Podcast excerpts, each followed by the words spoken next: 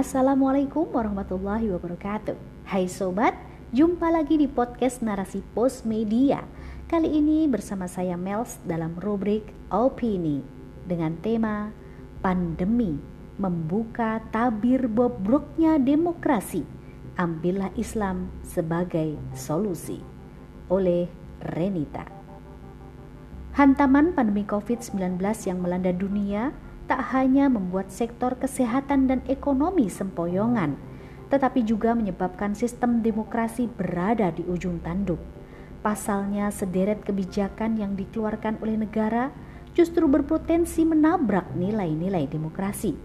Pun karut-marutnya penanganan pandemi serta inkonsistensi kebijakan yang digulirkan membuat hubungan masyarakat dan penguasa kian tak harmonis. Akhirnya, berbagai gelombang protes menyeruak di seluruh penjuru dunia hingga menimbulkan gejala otoritarianisme. Sebagaimana yang terjadi di Tunisia pada Minggu dua puluh lima Juli, Presiden Tunisia Kais Saied telah memberhentikan Perdana Menteri, membekukan parlemen, serta mengambil kendali eksekutif setelah menetapkan status darurat nasional atas pandemi covid sembilan belas.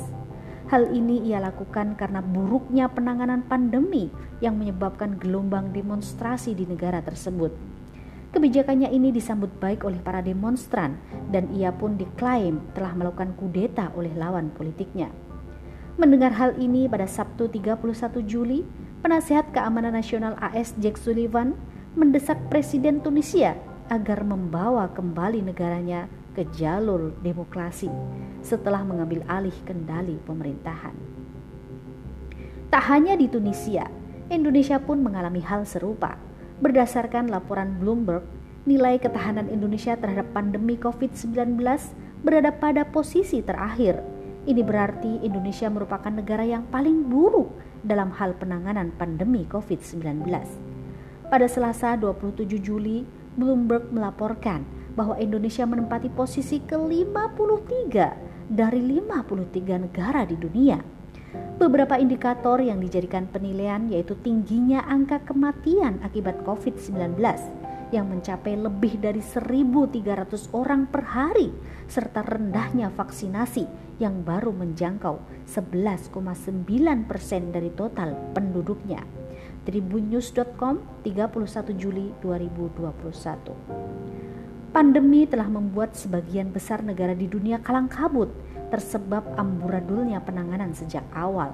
Bahkan Indonesia menempati posisi paling buncit dalam hal buruknya penanganan covid sembilan belas.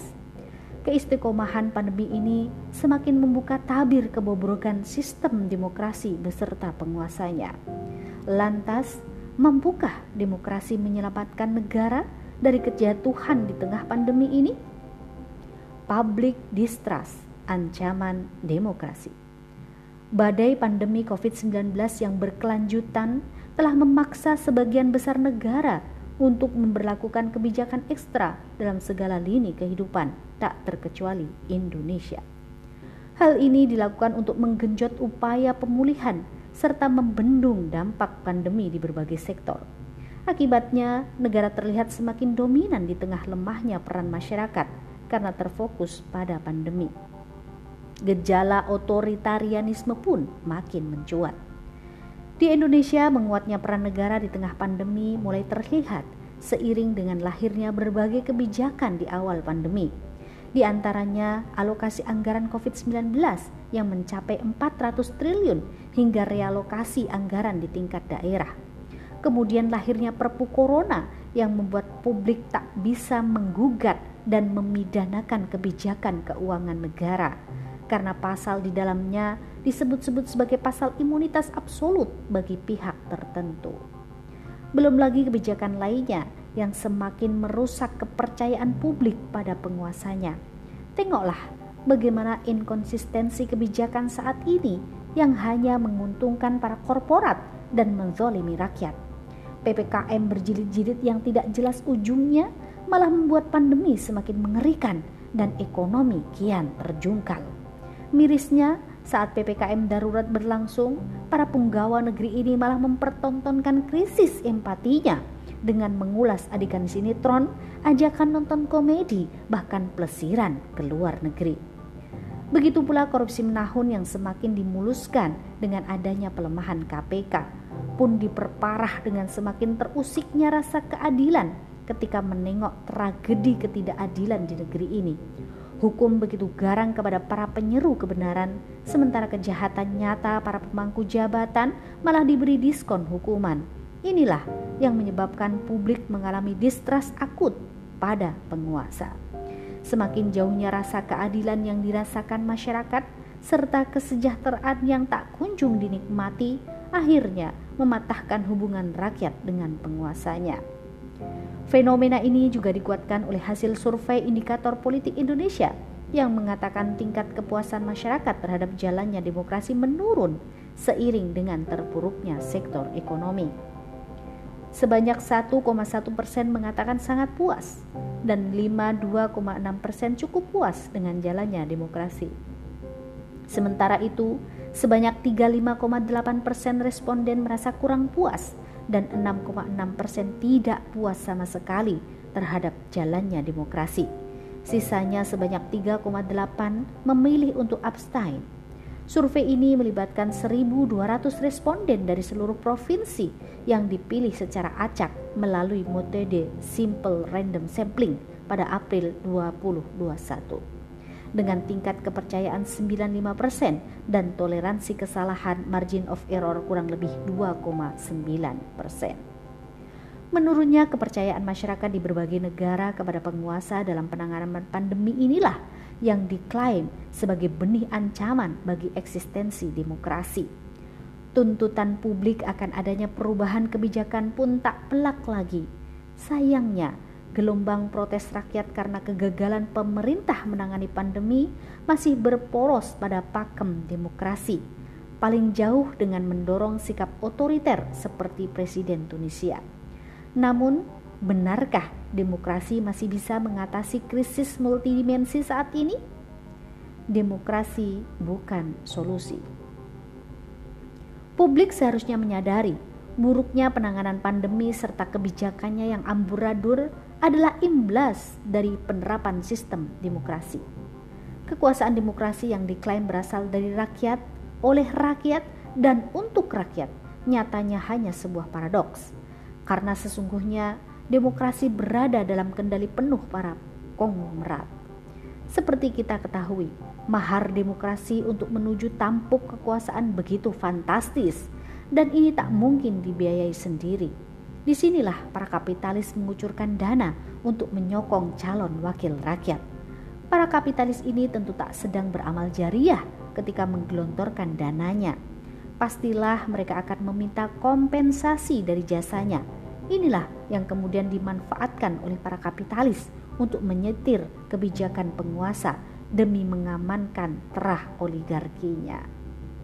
Faktanya, adanya pandemi benar-benar pukulan telak bagi sektor kesehatan dan ekonomi.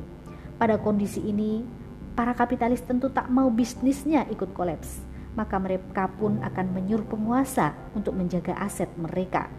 Begitu pula rezim yang berkuasa pasti akan mengamankan eksistensi kekuasaannya. Akhirnya, lahirlah kebijakan yang hanya mengutamakan kepentingan mereka, namun kian menyusahkan rakyat. Inilah watak demokrasi, sistem penjaga dan pengokoh kepentingan para kapitalis. Dalam demokrasi, aturan bebas dibuat oleh manusia tanpa melibatkan peran sang pencipta dalam kehidupan bernegara. Maka, ketika terjadi public distrust kepada penguasa akibat kebijakan yang membuat kepercayaan rakyat kian merosot, tak lain adalah hasil dari penerapan demokrasi itu sendiri. Berbagai fakta yang ada serta kenestapaan yang terjadi akibat buruk penanganan pandemi seakan menguatkan bukti gagalnya demokrasi sekuler dalam mengatasi pandemi. Semestinya rakyat tidak lagi terjerumus kepada ajakan untuk kembali pada jalur demokrasi. Sebab wakil rakyat yang terpilih dalam rel demokrasi tidak murni mewakili rakyat, namun hanya menjadi perpanjangan tangan kepentingan oligarki kekuasaan. Maka dari itu, berharap perbaikan kehidupan terjadi dalam naungan demokrasi, ibarat punggu merindukan bulan. Islam sistem pengganti yang mampu akhiri pandemi. Upaya penanganan pandemi tidak hanya membutuhkan pemimpin yang mampu menjalankan perannya sebagai pengurus dan pemelihara urusan umat. Lebih dari itu, pandemi ini juga membutuhkan sistem yang unggulan dan mampu bertahan di tengah terjangan badai pandemi yang mengganas. Itulah sistem pemerintahan Islam khilafah yang telah terbukti ketangguhannya menangani pandemi selama tiga belas abad kepemimpinannya. Dalam menangani wabah, sebenarnya Rasulullah shallallahu alaihi wasallam sudah mengingatkan pentingnya karantina. Dalam hadis riwayat Bukhari Muslim, Usamah bin Zaid berkata, Rasulullah shallallahu alaihi wasallam telah bersabda, apabila kamu mendengar penyakit itu menjangkiti suatu negeri, janganlah kamu masuk ke negeri itu. Apabila wabah itu menjangkiti negeri tempat kamu berada, janganlah kamu lari darinya. Inilah konsep lockdown yang dilakukan oleh sistem Islam, yakni melakukan pemisahan antara orang yang sakit dan yang sehat sedari awal munculnya wabah, sehingga akan cepat memutus rantai penularan. Masyarakat yang berada di luar daerah wabah pun dapat beraktivitas dengan normal dan tak perlu takut untuk tertular. Dengan demikian, sektor ekonomi negara dapat terus berjalan.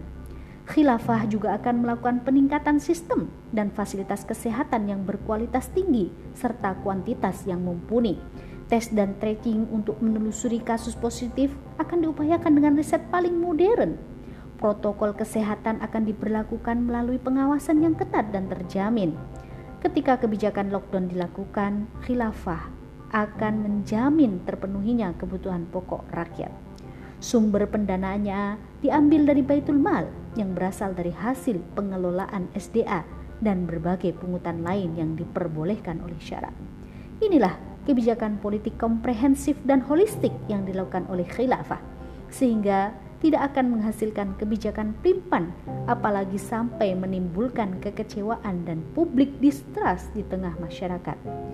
Sudah saatnya kita beralih kepada sistem Islam dan mendepak sistem lain seperti demokrasi kapitalisme ataupun otoritarianisme, karena sistem Islam terbukti mampu mengakhiri pandemi dengan tuntas, sementara sistem demokrasi hanya menimbulkan kenestapaan tiada akhir serta jauh dari tuntunan Islam.